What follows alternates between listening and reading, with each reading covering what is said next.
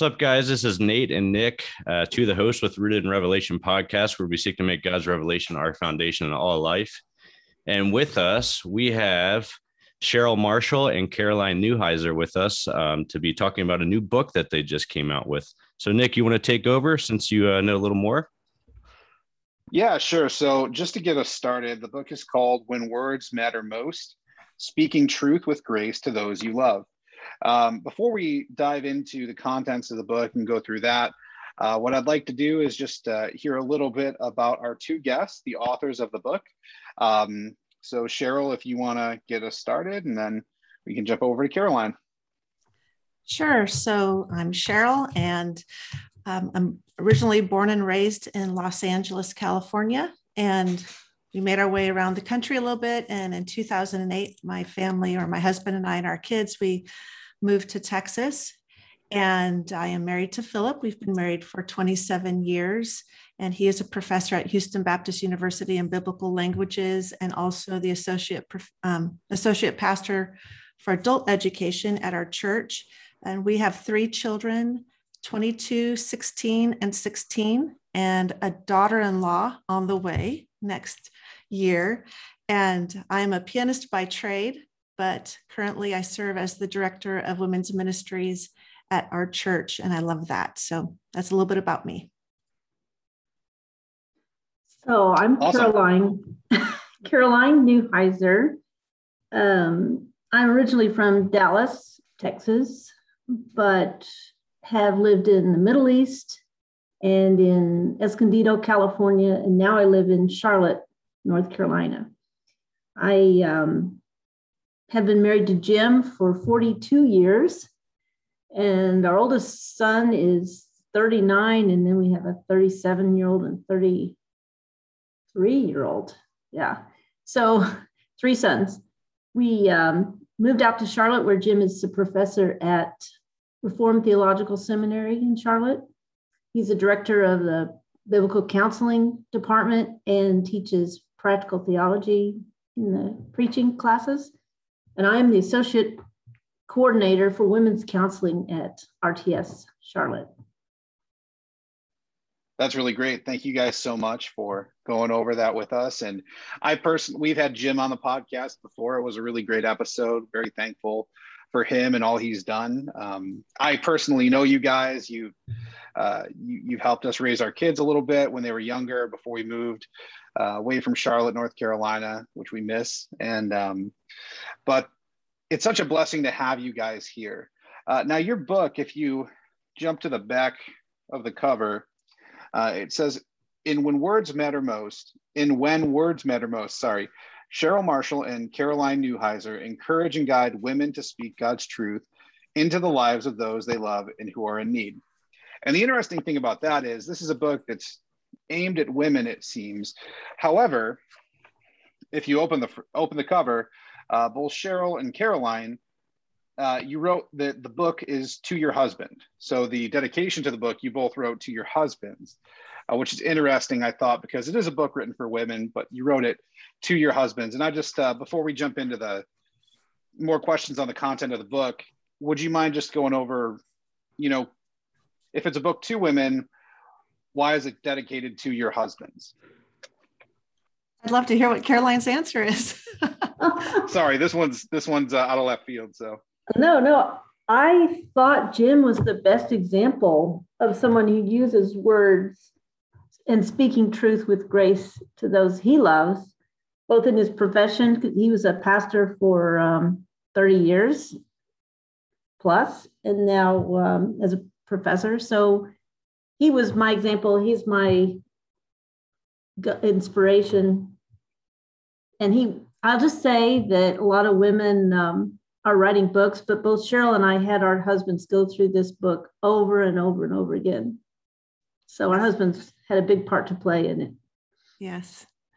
And so um, with my husband, as I say here in the dedication, Philip, who has devoted his life to speaking truth with grace. Uh, he is a professor um, for biblical languages and he works with undergrad students, he works with seminary students, graduate students.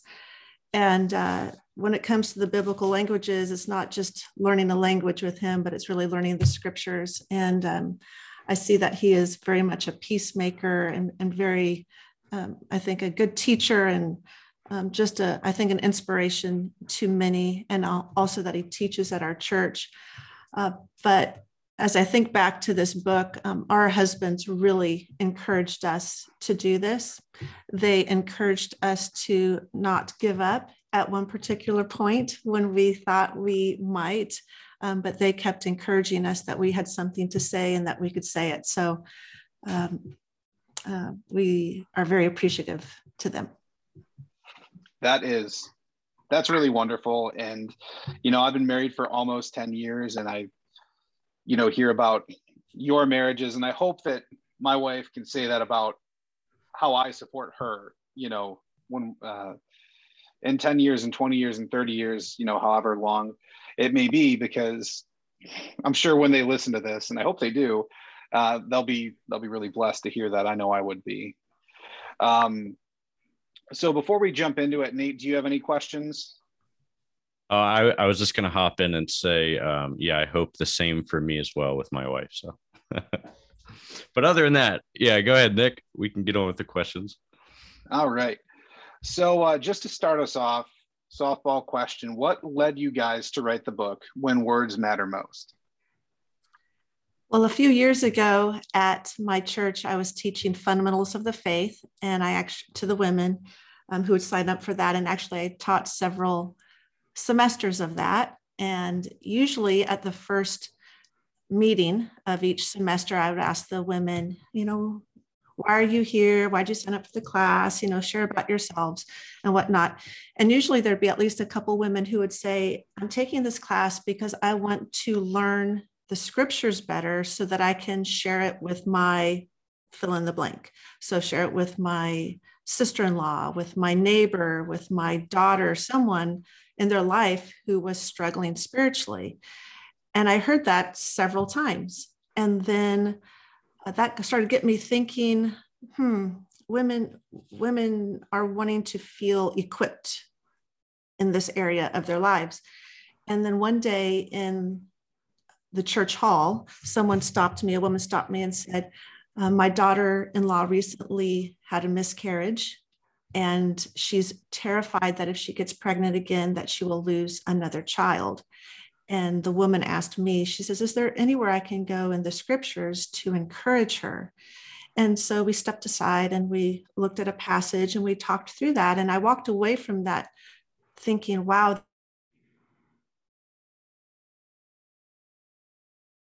yet she still um, feels inadequate to share the scriptures in this way and so uh, that really inspired me to come up with these ideas. And then I contacted Caroline and we went on from there. That's really awesome.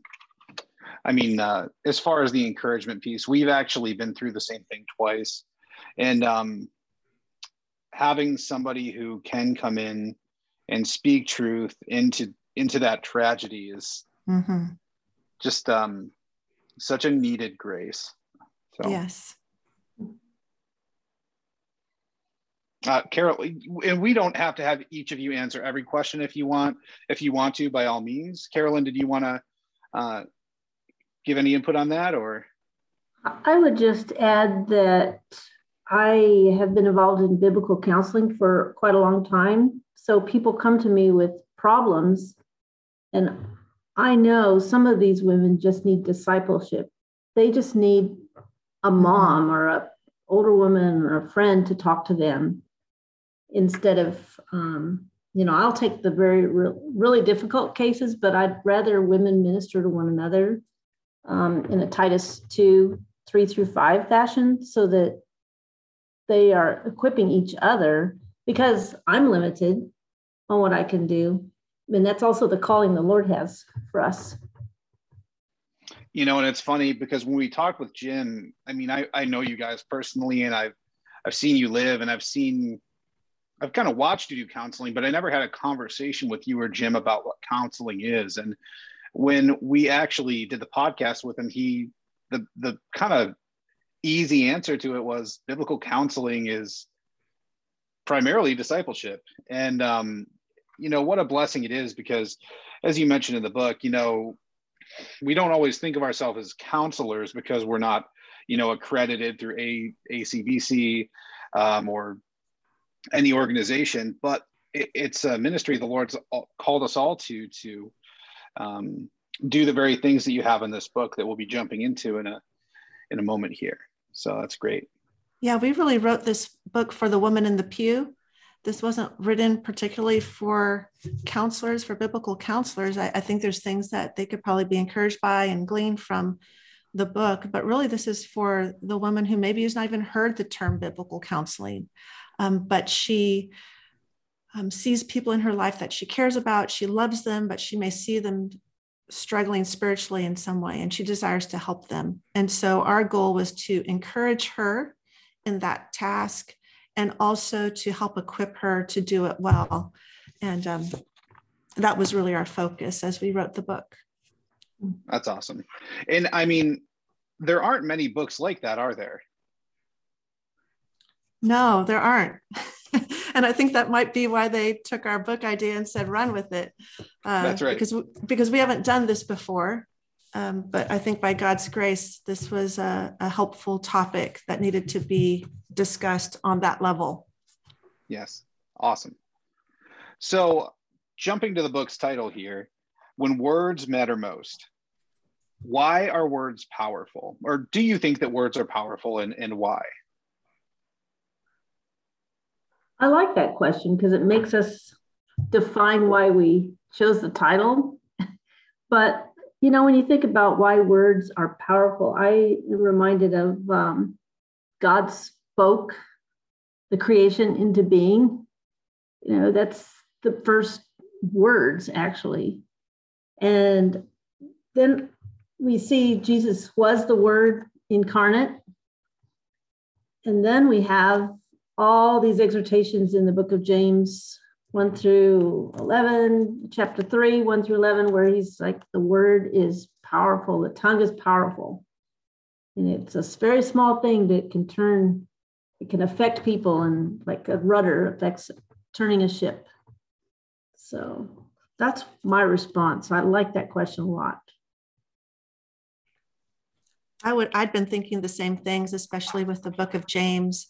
Um, but another thing that came to mind was when Christ said, "Out of the overflow of the heart, the mouth speaks." And so when we speak, we are communicating from our inner person, and we're communicating what we believe, we what we think. We're communicating from our motives, and and so that's very powerful, whether it be for good or fit for ill. And um, you know, we're communicating to someone else who has a heart so just being able to share from um, our inner person those things, I think, is very powerful in one another's lives. Yeah, absolutely. And I, I couldn't just, I mean, even from the beginning, I mean, the book is rife with scripture, which is one of the reasons I like it so much. It's not like you just took some vague topic and, you know, wrote about it without citing the word. The word is throughout it all over, and you can see that very plainly you know, Proverbs 18 21 uh, came to mind for me. Death and life are in the, t- in the power of the tongue, and those who love it will eat its fruits. Um, you know, and there's a lot of power in that in the tongue, uh, just like you guys were saying. And then even Ephesians 4 29, let no corrupting talk come out of your mouth, but only such as is good for building up as fits the occasion that it may give grace to those who hear. And I hope that, uh, hope that all the words on this podcast do just that. Um, so we'll kind of walk through the book a little bit to get an overview for the listeners. So in the introduction of the book, you discuss specifically how the how COVID and living in this crazy time affects society and how people long for voice-to-voice communication, even though we live in the age of social media. Uh, can you explain why that is and any takeaways that the average person can use to inform their day-to-day life? Well, um, I might be speculating a bit. You know, I, I don't um, I don't know all the whys of that, um, but I think when COVID first hit, um, people were immediately wanting to be surrounded by the familiar because there was so much upheaval and unknown, and it was scary for people. So I think uh, being with the familiar, sort of like a turtle pulling into the shell, you know, I want to hear the voice of someone who loves me and someone whom I love. Um, you know, the just holding that phone, something simple, and being able to hear someone at the other end that they that they love. Um, so I think, you know, I don't know all the what's going on in the mind of people for all of that, but I just think people wanted the familiar and what was comfortable. And the phone did that and, and talking with people that they care about. And so I think people just needed reassurance from others and just that encouragement. I that's a great answer, Cheryl. Um, I'm also reminded of something Jim often talks about is that Paul, when he wrote the book of Romans, the book of Romans says in chapter 1 11, I long to see you, that I may impart to you some spiritual gift to strengthen you, that we may be mutually encouraged by each other's faith, both yours and mine. So even though Paul had written a letter, he wanted to be there. And that's how we are. I think that describes people. Yeah, no, that's great. And you can't do virtual church. There is no real thing. I mean, when the pandemic first rolled out and a lot of places were scrambling to figure it out, I mean, that was the best that some places knew to do. And, you know, but I think that anybody who experienced that kind of, you know, uh, virtual fellowship, if you could even call it that, which you can't really, but um, you feel the longing and the need to be with the church and you, and you start to feel that that we're built for it and, and we need that contact like you're saying and it's so helpful um, so yeah thank you guys for that um, also reading the book i think it was in the first chapter uh, it, you go over a lot of information but i couldn't help but think of a video i saw online once where uh, I think maybe a lot of our listeners will have seen it. A woman is sitting there with probably a guy who's her husband, and she's starting to tell him about how she's having a very difficult time with something. And then the camera pans over to her face, and you see a big nail sticking out of her forehead. And uh, he kind of looks at it incredulously and he starts to listen. And he's like, I think it's the nail. And she said, You're not listening. You're not listening. And, and she, um, she kind of goes on to push him away, push that line of thought away, and he listens a little bit more, and then he tries to fix it again, and uh, she she gets upset with that. And I think that in the world we live in today, there's so much of that mentality where um, you hear about husbands and wives where husbands are trying to fix the problem instead of listening and all these things. It's an interesting it's an interesting dynamic. Um, I'm just curious for you guys. You talk about the need for godly friends to be actively speaking truth into the lives of believers. What does the Bible have to say about our listening and our speaking? Is there a healthy relationship that we should have between being an active listener and being a godly advice giver? That maybe you could have given some advice to those two people to help them out?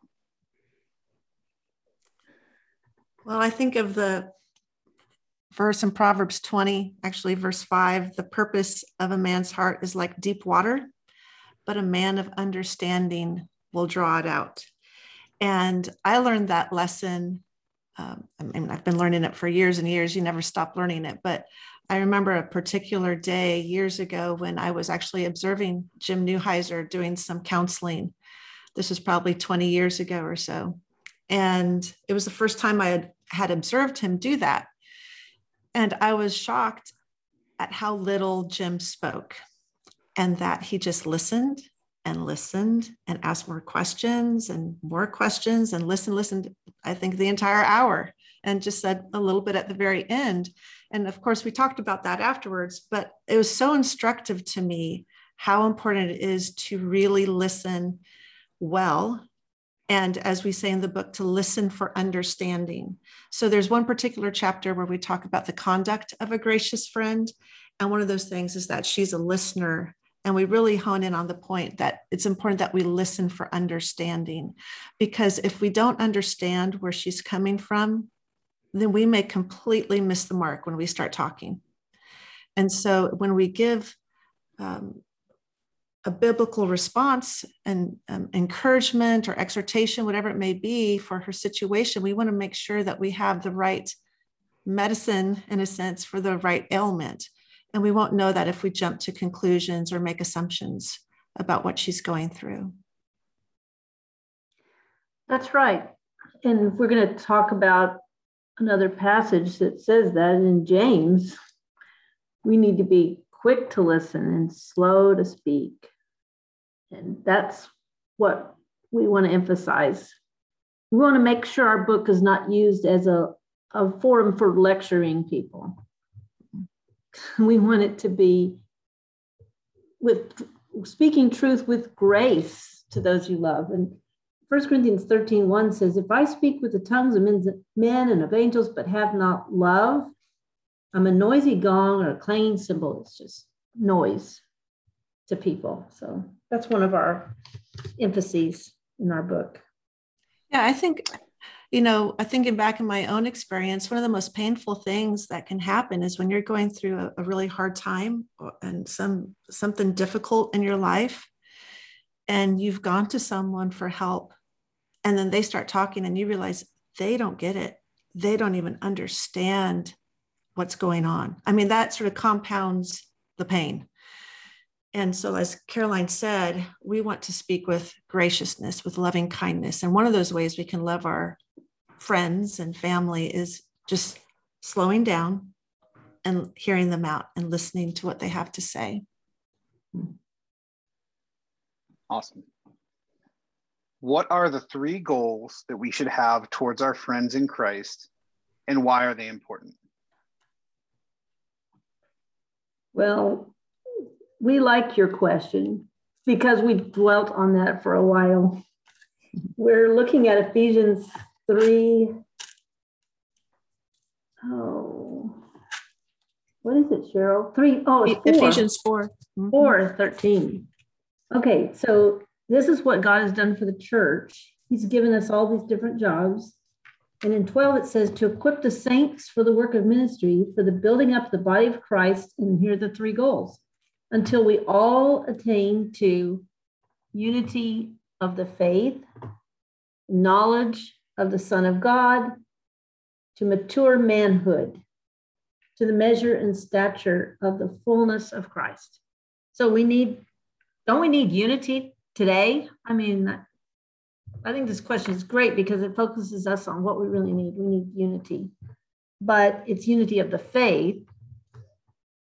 And it's how we know God or know Christ, the knowledge of the Son of God. And that brings maturity when we act on that knowledge of who Christ is. Yes, and so that unity of the faith is not the experiential response we have towards Christ. When it talks about the unity of the faith here, it's the unity of sound doctrine. Mm-hmm. So, one of the goals of our Christian relationship is that we encourage one another to grow in our understanding of the scriptures and to sound teaching um, because as we grow with as we grow in our understanding of scripture we will become more united together as we follow christ in that. Um, and as caroline said with the knowledge of the son of god it's not just merely the facts but knowing christ knowing him in a relationship of trust and love and obedience. And so when someone's going through a rough spell a difficult time are our words, are our conversations pointing her back to Christ? Are we redirecting her to Him and His goodness and His promises and His care? Um, and even maybe His commands to her in the midst of that. Um, and then, as she said, the Christ like maturity, just that we are, we've been saved into a body where we are together. And God's purposes, one of his purposes is, is in that is that we encourage one another to grow in Christ likeness? You know, and I, I, didn't plan to say this, but just listening to you guys talk about it, it, and that unity of the faith that, you know, coming into pure doctrine pure doctrine and, and, understanding those things properly i read an article and i, I don't want to get political i don't want to get anything like that but um, you know uh, t4g is a conference that i've gone to before that i've loved and um, i read an article recently where forget the author but they said this is this would be the last T for G, and they and they mentioned that there was a a breakdown in the unity of the reformed faith and that you know a lot of people are seeking unity among political and other things and they're finding unity there instead of you know in the faith. And when you just look around our world today i mean it's the end of 2021 just in case somebody's listening to this years later. You can just see the world and specifically unfortunately christendom just be fractured over so many different things. In in your call the biblical call that you're echoing here um, for unity of the faith and the knowledge of the son of god and christ-like maturity is just so important. And, and i just hope that we are all striving to that that we're not trying to erect all these things to divide over but that we are seeking that unity around christ in his word. Um, and, and it's just such a wonderful refreshing thing to read in an age of disunity and splintering and fracturing even even in the church. So yeah. it was a really well, good chapter. Well if i can just bring it down you know we think a lot of times of the larger cultural um, trends and issues going on but when we think about it in ephesians that paul was writing to local churches. He was writing to a local church there. And so sometimes we can think, oh, there's these huge doctrinal issues floating all around, really big out there.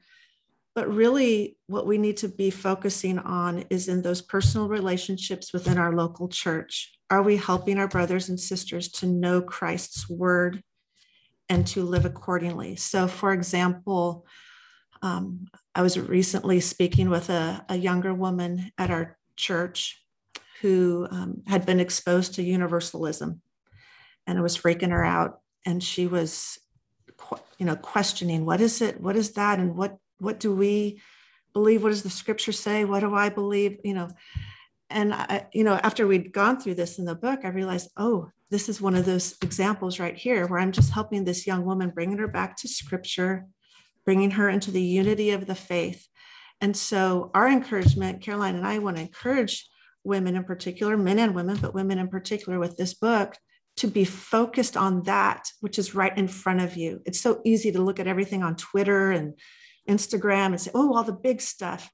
Well, we're only going to deal with the big stuff when we're taking care of the little stuff that's right in front of us in our local church. And so, again, um, this is for the woman in the pew to say, what can I do to build the body of Christ right where I am in my sphere of influence? That's really helpful. Yeah, thank you. We're told in the scriptures to bear one another's burdens. Can you explain what this means and how can we do this for our friends and how that relates back to our words specifically? Yeah, so that passage is uh, Galatians 6 2. Bear one another's burdens and so fulfill the law of Christ. The law of Christ, as we explain in our book, is to love one another. it's the second greatest commandment to love your neighbor as much as you love yourself. So, we, uh, as we were saying earlier, we want to listen, but we also want to listen in order to help and I don't know about men, but I know a lot of women, including myself, will want to repeat back what that person wants to hear. And when we're talking about bearing one another's burdens, it's not even giving platitudes or like, it's going to be okay. Or like I've heard somebody say, just keep on trucking on. That's not bearing one another's burdens and so fulfill the law of Christ. It's we want we want to be the people who offer the hope of the gospel because the gospel helps us to cope with all these other issues. And sometimes we um, give our personal testimony as bearing one another's burdens. and such as I've been through something similar or I, I know how the scriptures helped me in the past. I want to share that with you. That's a way of bearing burdens. And sometimes um, we need to exhort. So some of our book talks about that too.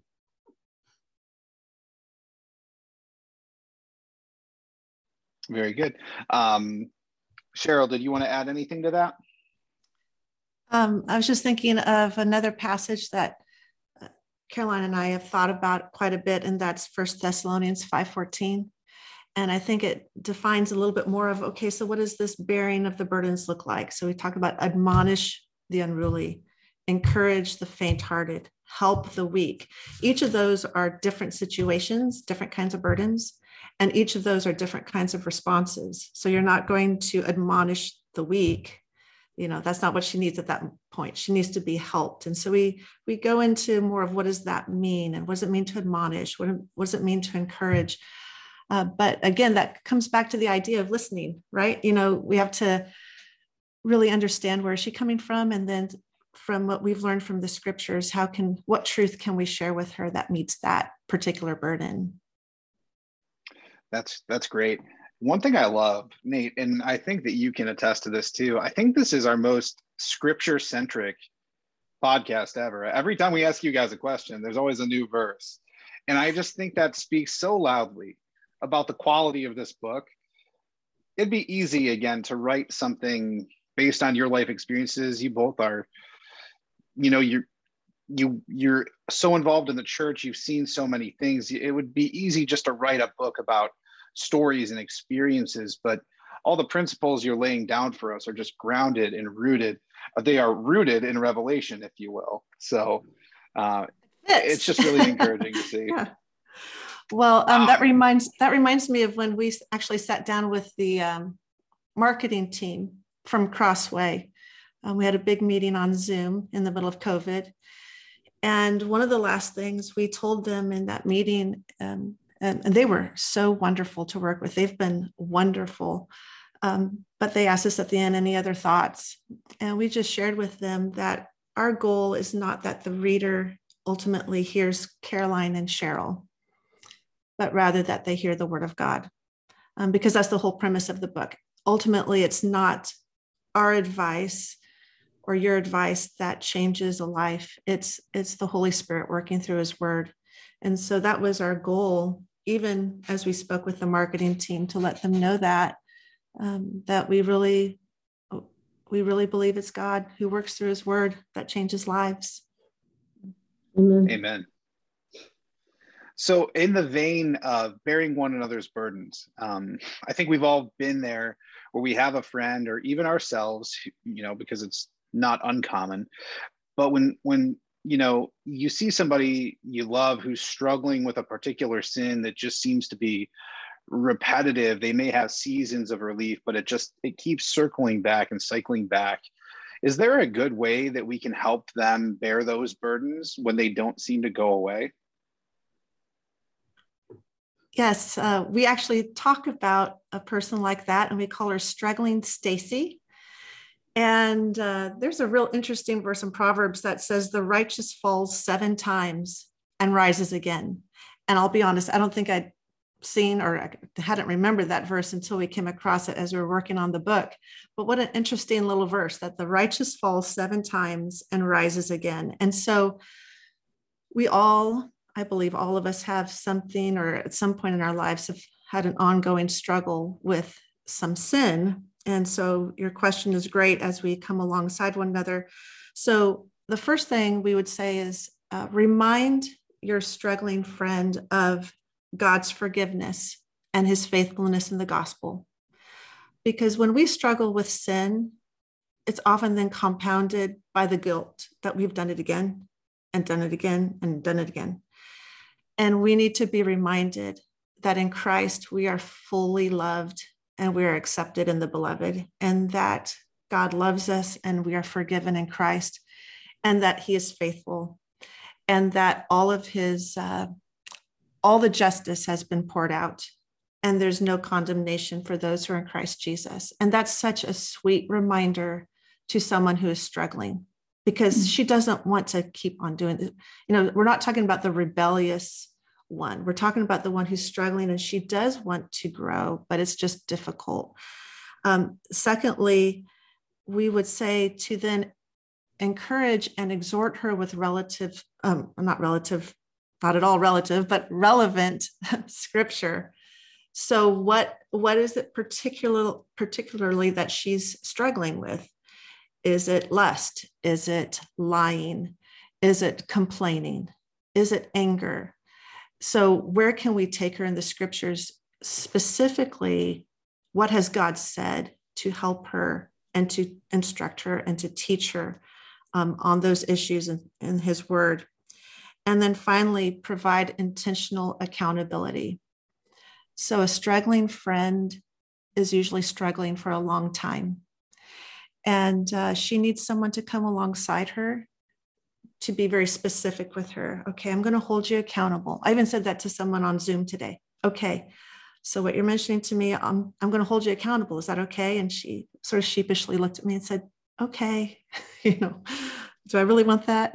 yes.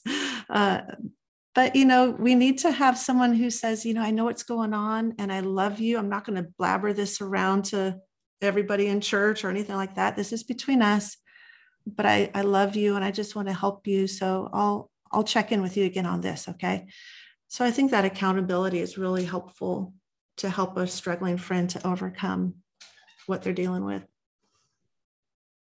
That's yeah, you did a great job with that, Cheryl. The only thing I would add is at the end of First Thessalonians 5:14, with all these different types of people, it says, be patient with them all. Hmm. All the types. And uh, 15 says, See that no one repays anyone evil for evil, but always seek to do good to one another and to everyone.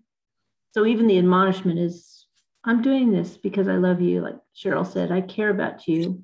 So I'm going to tell you this as gently as I can, but you need to hear it. You know, just really patiently and calmly, knowing that we are also fellow sinners. And sometimes we have to tell our story of our struggles and say, You're not the only one. We're, I'm a fellow sinner. I think one of the things that most impacted me about um, both you and Jim, Caroline, after having met you and had a meal with you and watching you guys live, uh, was just how how patient uh, you know you both are with people and how loving and understanding and empathetic and i had never been around a biblical counselor before and I still haven't been around a ton, but I'm willing to bet that the the ones who are really good at it, you know, have that air of compassion and patience and, and peacemaking um, in the way that you do and Jim does and Cheryl. It seems like you do as well, and um, it's such a such an important thing, and it, and it communicates so much. It, you know, it really provoked me to reconsider how quickly I can be to assume or judge. And um, yeah, it was, it was a real encouragement to me just to see you guys live and, and be so loving toward people. So it's definitely, it's not just in, in word guys. They really do, they really do live that out. Thank you for that, Nick. Yeah, for sure. Um, why is it imperative? And I think, I think the word imperative is appropriate. You can correct me if I'm wrong, but why is it imperative that we have a firm grasp on grace and that we adorn our speech with it when giving counsel to others. I found a verse for you guys on that. Proverbs 15 4, the beginning of that verse says, A gentle tongue is a tree of life. So the grace is given to help people listen. Like people don't want to be lectured, especially if they're coming to you for help. And when we're using our words, we want to use them when they matter most, when people are hurting and people need encouragement. So that is one thing I would say that we have to also know the grace that we've been given. So, like, forgive one another as God in Christ has forgiven you. So that's how you can act because you've also experienced that grace. You've just testifying what God has done. One of the things we thought through was um, exactly what you're asking about here understanding God's grace, and then how does that impact how we speak? And the idea she was saying is that we really can't be gracious until we have received and understand the grace that we've been given. And so, as she mentioned there, the forgiveness that God has forgiven us, uh, understanding God's grace in our sanctification, that He is so patient with us and He perseveres with us. And therefore, going back to someone like struggling Stacy, we can be patient with her and persevere with her because we understand how patient the Lord has been with, with our weakness or our sin. And then um, I know something that Caroline has spoken often about is about uh, God's grace and our future glory. That when we understand the hope we have of eternal life and that God will make all things right, um, helps us to um, speak with hope and with endurance and to direct our loved ones to God's promises. And I think all of that, just as we do that, uh, our friends and family will, will sense the graciousness of God as we speak with them. I'm gonna I'm gonna break off here into uh, into another question, um, out of left field. What would you say to the person who maybe they have a friend who they want to give counsel to and they either feel they feel inadequate or they feel like a hypocrite like uh, maybe they're struggling with a sin and they feel like they have something helpful for somebody else but you know internally they're like hesitant to speak because they feel like they shouldn't because they're they're a hypocrite you know or something like that. Like how would you counsel somebody like that should they speak that uh, give words of grace to that person? How, how should they navigate the internal struggle that one may go through? I think that's a realistic question. It's a question any one of us faces if we think, oh, you know, how could I tell a woman to, for example, study the Bible and have devotions and have a strong prayer life when I've been weak in that area? you know? I, so i appreciate that question. I would just say that we can walk alongside one another. And that's what i do sometimes uh, with women. I'd say you know i have similar struggles and this is what's helped me in the past. And even ask for her to pray as i am also going through the same thing and taking a week devotional life as an example would you pray for me that I can also grow in that area? Because we're trying, all trying to be like Christ. And like Cheryl mentioned a while back, was that the guilt that comes on us when we sin is, it can be heavy. And we talk to a lot of women who are just burdened by guilt. But to be able to say, you know, I've I've sinned, but I'm running to the cross and I let's run together to the cross like in Pilgrim's Progress, that we need companions on the way, even as we get caught by giant despair or, you know, uh, go through battles in like such as in that book. We need to lift one another up. It's uh, like the Ecclesiastes passage, you know, who who is oh, what's that passage? Where it says two are better than one the threefold cord. lift each other up. Yeah. I'm not sure which. Yeah. Yeah. So, what do you say, Cheryl, about that? Um, a few thoughts come to mind. I, I, really appreciate the things that Caroline just shared. And uh, I think what comes across is the tone by which you speak with someone. It's not a condescending type of tone, um, like you have it all together.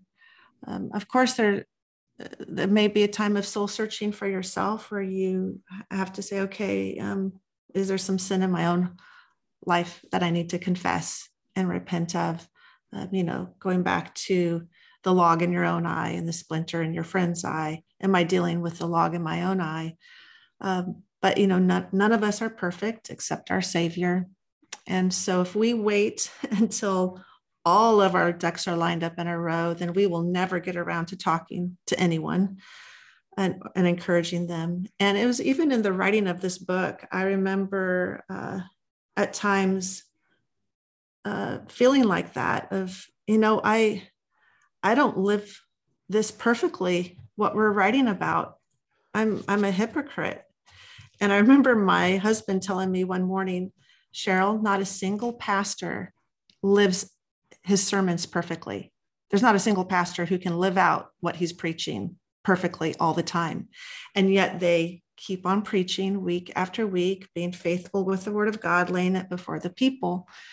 And he basically went on to encourage me to say, you know, you just keep on going back to the scriptures. And it's not that um, you want people, again, to hear you, but to hear God's word. And again, that's what we're doing in our relationships. Um, just like Caroline said, we're walking along together and we're just redirecting one another to Christ when we have those opportunities. Awesome. Thank you. How can we be gracious friends to our friends who are struggling in sin when they don't respond well to good counsel? Like if we go to somebody who's struggling and we are thoroughly biblical, you know, we we've done everything we possibly can. We we've prayed for them. And we've, we've just tried to be the best friend we possibly can be and they respond poorly to it. How can we be a gracious friend at that point? Oh now we're talking real life. I think uh, those of us who are doers tend to forget that praying is one of our first steps because it's only by god opening the heart that anybody can come to faith and come to repentance and change. So that would be something to do while we're waiting for the Lord to work, which sometimes it takes patience. Like I've counseled a woman um, for several years struggling with depression, and she feels like she's never getting out of it. Well, of course, she calls me when she's in the worst moments. but um, yeah, just patiently waiting with her, praying with her. Um, sometimes uh, fasting has a role, is an element there for like people in severe troubles and trials. Um, but you're also recognizing that sometimes people are foolish and not walking in wisdom. And uh, Proverbs 9 tells us in verse seven. What is it? Yeah. Verse seven says, Whoever corrects a scoffer gets himself abuse, and he who reproves a wicked man incurs injury. So when they turn on you, that can show you where their heart is. So we don't talk about that a lot in our book, but that is what happens sometimes. But instead, we'd like to give instruction to a wise man, and he will be still wiser. Teach a righteous man, and he will increase in learning. So the wis- you're looking for a wise person to respond mm-hmm. by God's grace. We have a chapter that's called When Grace is Tested, where we go through different responses that different people may have when we approach them um, with biblical encouragement or exhortation. And it sometimes it depends upon how that person is responding. You know, the the angry person, you may have a somewhat of a different response to her compared to the person who has become withdrawn. Um, versus the person like we mentioned earlier who's struggling, struggling Stacy, or at the very end we have rebellious Rita. And so, um, what's so wonderful about scripture is that it really does, as you start to dig in, it does address these different types of responses and, and how to encourage them. So, there's a lot of different answers to that. Again, seeking to understand your friend. Where is she at? What's really going on? Um, of course, we can't, we don't know the heart, um, but we can um, seek to understand to the best of our ability. Awesome. Thank you. So uh, we're, we're going as Christians who live in a fallen world and who have, you know, the, the, the old man, the flesh still, we're constantly being conformed and changed toward Christ. Um, can you guys tell us how our words and the scriptures relate to that? And I think we've touched on it a little bit uh, in the very beginning with uh, with a few things, but um, if you could just go over that a little bit more, I think that'd be helpful. Sure. Uh, as it says in Romans 12, be transformed by the renewing of your mind. And that transformation, the change in our life comes as we are renewing our minds with God's word, um, because we live out of what we believe, we live out of what we think. And so our thoughts need to come into conformity with His. And, and then as we, by His grace, by the Holy Spirit, are walking according to that, um, God begins to work change in our character and change in our conduct. And I love at the end of first um, Timothy 3:17, where it says it's prof his word is profitable for teaching, reproof, for correction, for training righteousness, that we may be equipped for every good work. So whatever it is that God has called us to in faith and obedience, his word will prepare us for that. Um, I believe it was our, our pastor, maybe even this past week, who was in his preaching was um, talking about sanctification. And I believe he was the one who was saying, even every time you're listening to a sermon and you're sitting there receiving it by faith, you are in the process of being sanctified. And that's just an, such an encouraging thing. Um, sometimes we think that sanctification takes place, you know, between the sermons, but it's even sitting there, being washed with the word, as um, that's part of the process of our being conformed to the image of Christ. Yeah, um, Cheryl and I have had a discussion recently about what is our favorite verse. and that's Philippians 1 6. You know, we're confident that God, who began a good work in us, will carry it to completion till the day of Christ Jesus. Um, sometimes we need to hear that. So the sanctification is a process. So there's not, we all know it's not instantaneous. Um, and I'll, I'd like, uh, I looked up sanctification. I found it all over Hebrews 10. And it says, uh, We have come to do the Lord's will. And by that will, we've been sanctified through the offering of the body of Jesus Christ once for all. So it's related to the gospel again. It's not doing things. We're called to obedience and holiness, but it's Christ who does it in us. And uh, verse 14 emphasizes that as well. It's a single offering. He has perfected for us for all time those who are being sanctified. So that being sanctified is one of the places here in Hebrews 10 where it's telling us it's happening as time goes on. So I think that's one of the hard things for people to learn, especially new believers, when they suddenly kind find themselves struggling again and they think, well, maybe I wasn't ever saved. So this is where doctrine is important and helps us with those who are being transformed slowly. Yeah, I remember my first year at Bible college, I didn't look like I was just so immature in the faith and I looked like none of these really godly teachers and I I struggled with my assurance of salvation for so long and once the Lord um, worked that into me very slowly and very patiently, it, it, was such a blessing. And I think that that's uh, when you when you do come to that assurance of faith and that understanding that just because I don't look like the guy who's been a Christian for 40 years, that doesn't mean God's not working in me. It's such a such a relief and, and a blessing. Um, so that's wonderful. So um, I'm really excited for my next question because of how everything else has gone in the interview so far. Um, the majority of the second part of the book discusses specific conditions that people may be struggling with, through. Uh, how important would you both say it is that the Christian's ultimate authority on defining and addressing these conditions is the scriptures instead of a non-inspired source such as like a psychological or scientific journal or study? Well i feel i feel a verse coming on.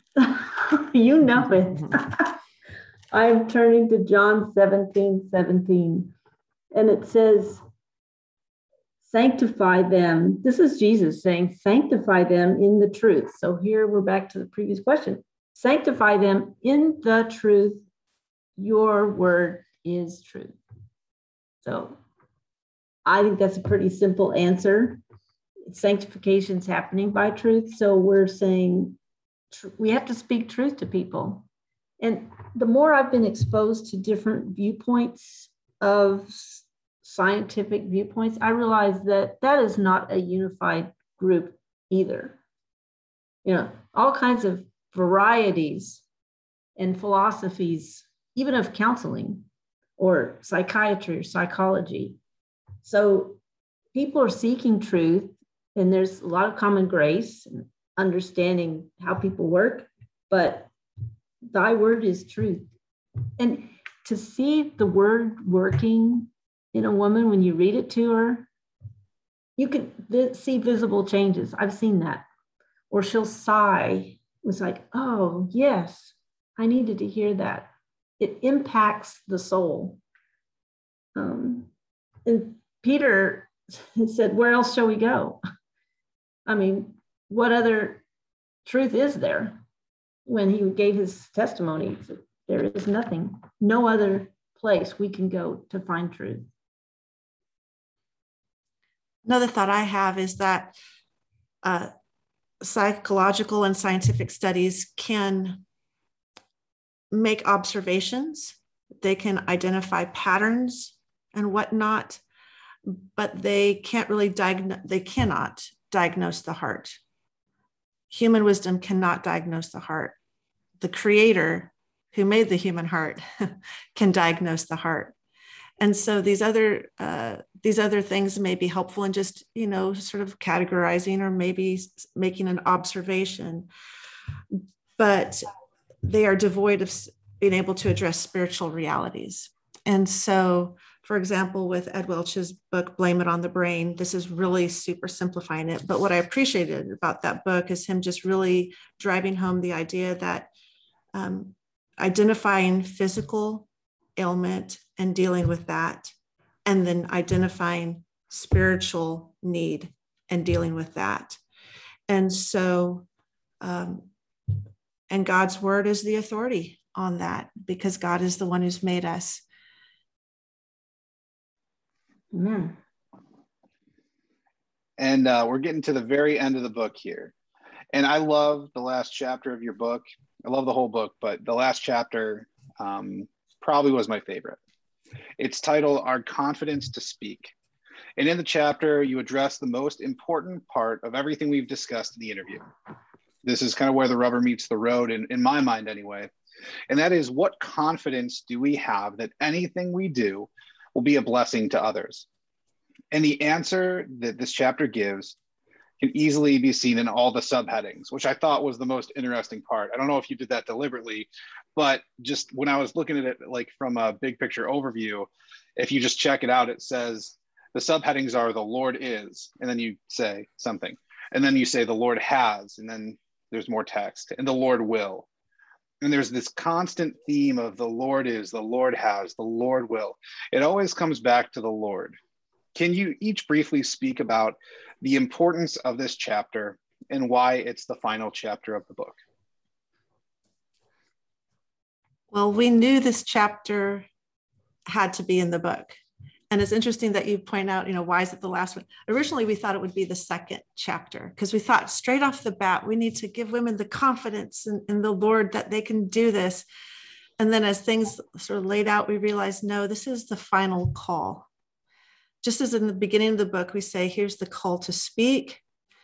Now here's the confidence to speak. Even after a reader has gone through the entire book and she's been encouraged and she's begun to be equipped, she may come to this last chapter and still say, I can't do it. I just, this is so not me, or I, I'm not, I don't know enough, or I'm afraid, or someone's going to be mad at me if I say something. Just like Moses, these are all the same concerns that Moses had. So we just go through Moses in, in Exodus 3 and 4 and deal with his issues and how they are like ours today. And so this was the send off where we want to tell the reader, you can do this because it is God who is at work. So even uh, as Paul said, and I, and I said to some women recently, it's amazing to see what Paul said after he had led so many to the Lord and planted so many churches and been all around the Mediterranean Sea that he still said this such is the confidence that we have through Christ toward God, not that we are sufficient in ourselves to claim anything is coming from us, but our sufficiency is from God. So here's someone, here's Paul, who we could say, oh, yes, he's adequate. He's he is able to do his ministry with such power and strength. And even he said, I'm inadequate. It's the Lord who has made me adequate. And so that's the same for us and for our readers. We just wanted to encourage them to know that it is the Lord who provides what is needed for her to speak the truth in love. It is the Lord's promises that we are sharing with others when we speak the truth in love, and that the Lord will be present with us when we speak the truth in love. And so the burden of that weight is off of our shoulders the burden of that weight is off the reader's shoulders.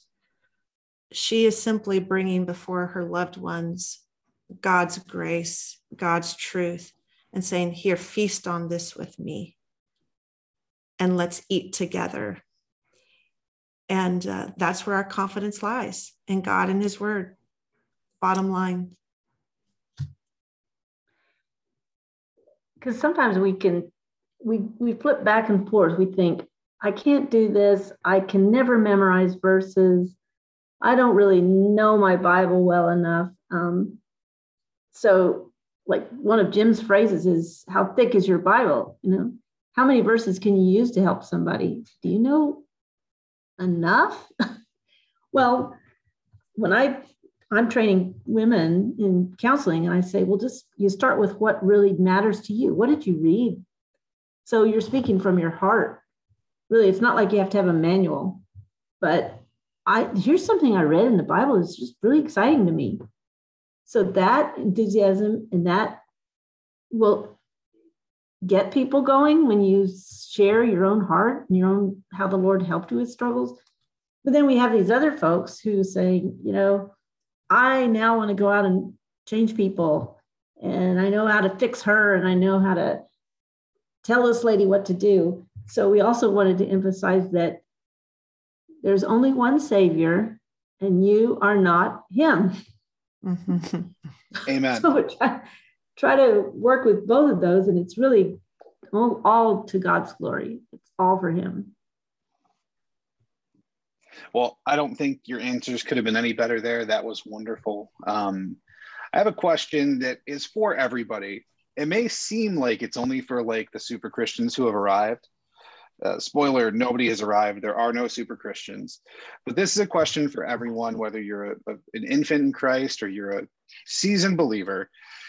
How important would you guys say that personal piety and, and by that i mean your own devotions with the lord your prayer life your private devotions your family devotions your corporate worship all these things living for god deliberately in all areas of life. How important is personal piety and having a deep well of biblical knowledge from which we can draw to the Christian who is trying to speak truth into the lives of their friends.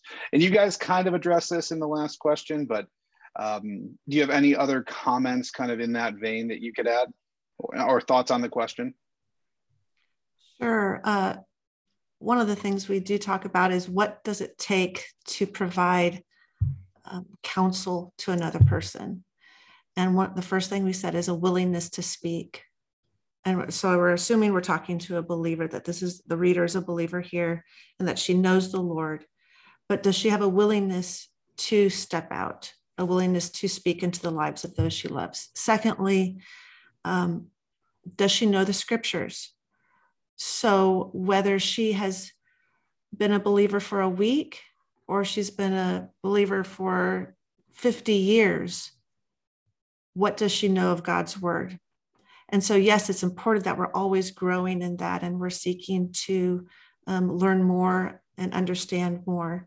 But even a woman who's been a believer for one week, she has the truth of God and she can share that with someone.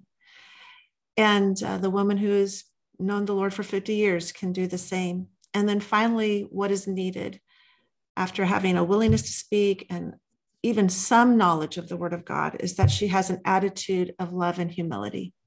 Is that is she willing to speak, as we have been saying, with love? And so, of course, um, uh, the personal piety is important. You know, we should be uh, taking advantage of God's means of grace all the time, you know, so that we are growing and walking with Him and also growing in our knowledge of God's word. But we are all on a journey of that. And it's so interesting as we're looking there at Ephesians 4 that Paul really does not qualify who should be speaking the truth in love. He does say it's the pastor, teachers, and etc. who equip us for that. But this is the work, the work of the saints. This is the work of God's people. All of them, not just some of them, whether you're old or young. So I don't know if Caroline has something to add to that. I just I just want to say that was a great answer. I'm think you know what came to mind was the woman at the well, and hmm. she we think of this as an evangelism topic, but that woman went back and said, I met someone who told me all about myself. And she went back and told people with like a minimal amount of knowledge. Hmm. She told the, the villagers, and then they came out and met with Jesus and they said, Well, now it's not just because of what you said, because of what we have seen for ourselves. So the person, the woman in the pew can meet with Jesus, tell others, bring Jesus to them, live Jesus for them with her personal piety so that they see that Christ has changed her life, but as well to testify, just testify of what he's doing. Like I said, we, the things that are exciting to us, that's what we share with others. That's very true. Yeah, my family, um, I did not grow up in a Christian home, but uh, we love to eat and we would drive like a couple hours to go to a restaurant every now and again because that's just we took a trip for fun and it was usually around a table for food so that's very true um, in my own life. I see that now. But uh, I have I have one more question for you guys. But I've been a bad host. I've been a, I've been a hog. I, have kind of been hogging all the time here. Nate, uh, do you have any questions for for them before I got before I move on to the last one here?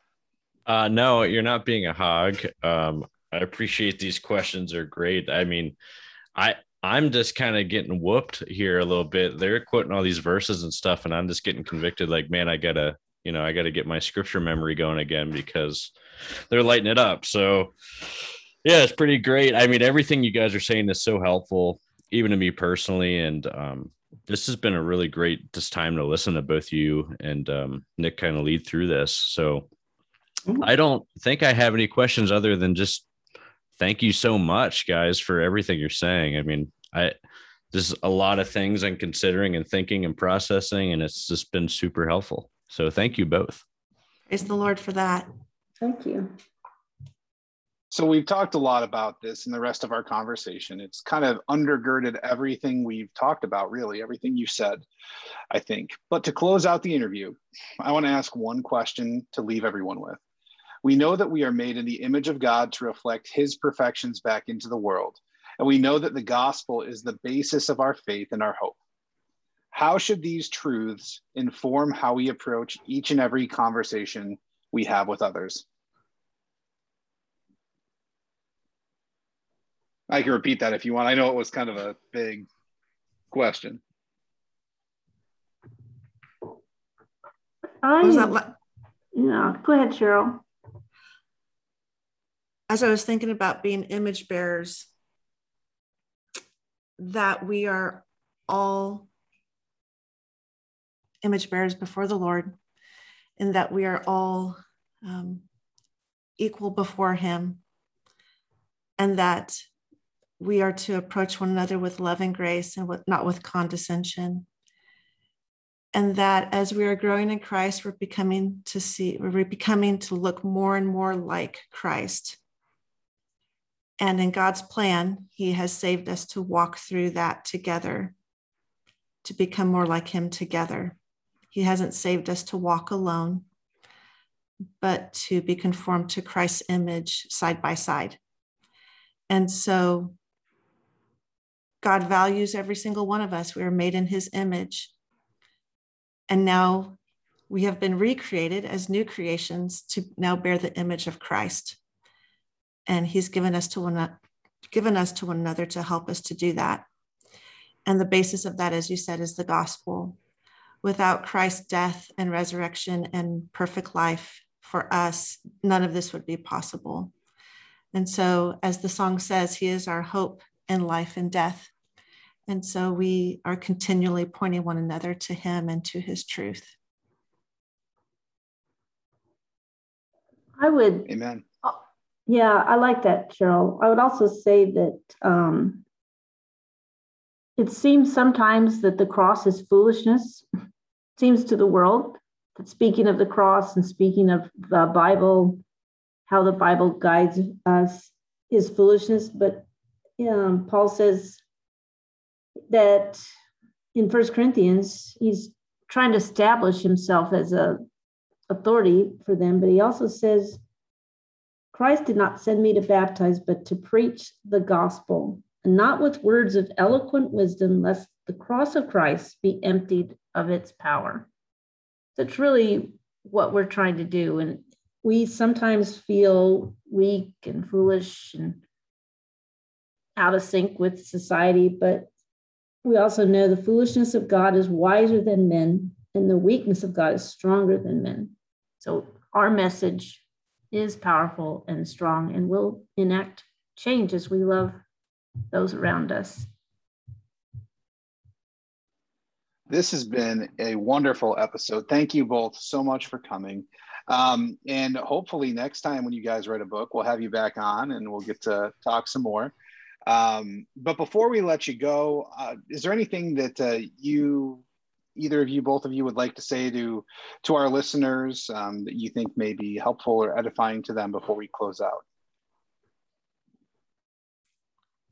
I I would just say for our sisters in Christ that we should be unafraid to share the word of truth. Um, even with people who may seem resistant, sometimes the resistant ones are just the most troubled and need a loving person to talk to. And I'll also emphasize that there's a small part of our book talks about sharing truth with the unbelievers around us. So don't be afraid to speak up and say what that truth that changes lives to those who are unbelievers and be a testimony that way to them. and Show the light that you're walking in to them. And the th- last thing I think I would just mention is uh, just to reiterate something we talked about near the beginning of the podcast. And those are the goals of our Christian relationships. When we really take those to heart, that God has given us to one another to grow in the unity of the faith and the knowledge of the Son of God, and in Christ like maturity, when those become embedded in our thinking and in our purpose of interacting with other people, with other believers, that will really change what we say and that will change often how we say it. It doesn't mean that every conversation we have is some sort of spiritual conversation, but it does mean that there's an undergirding under under these uh, relationships that we have that we realize that these relationships have eternal importance, eternal significance. And it's it is a blessing, it's a gift from the Lord for us to understand that and then to speak into others' lives based upon that. it has again been an honor and a pleasure to have you both on the podcast here. Again, this is Rooted in Revelation with special guests, special guests Cheryl Marshall and Caroline Newheiser. Uh, definitely pick up their book when words matter most. It is available now, and uh, we'll catch you next time on Rooted in Revelation.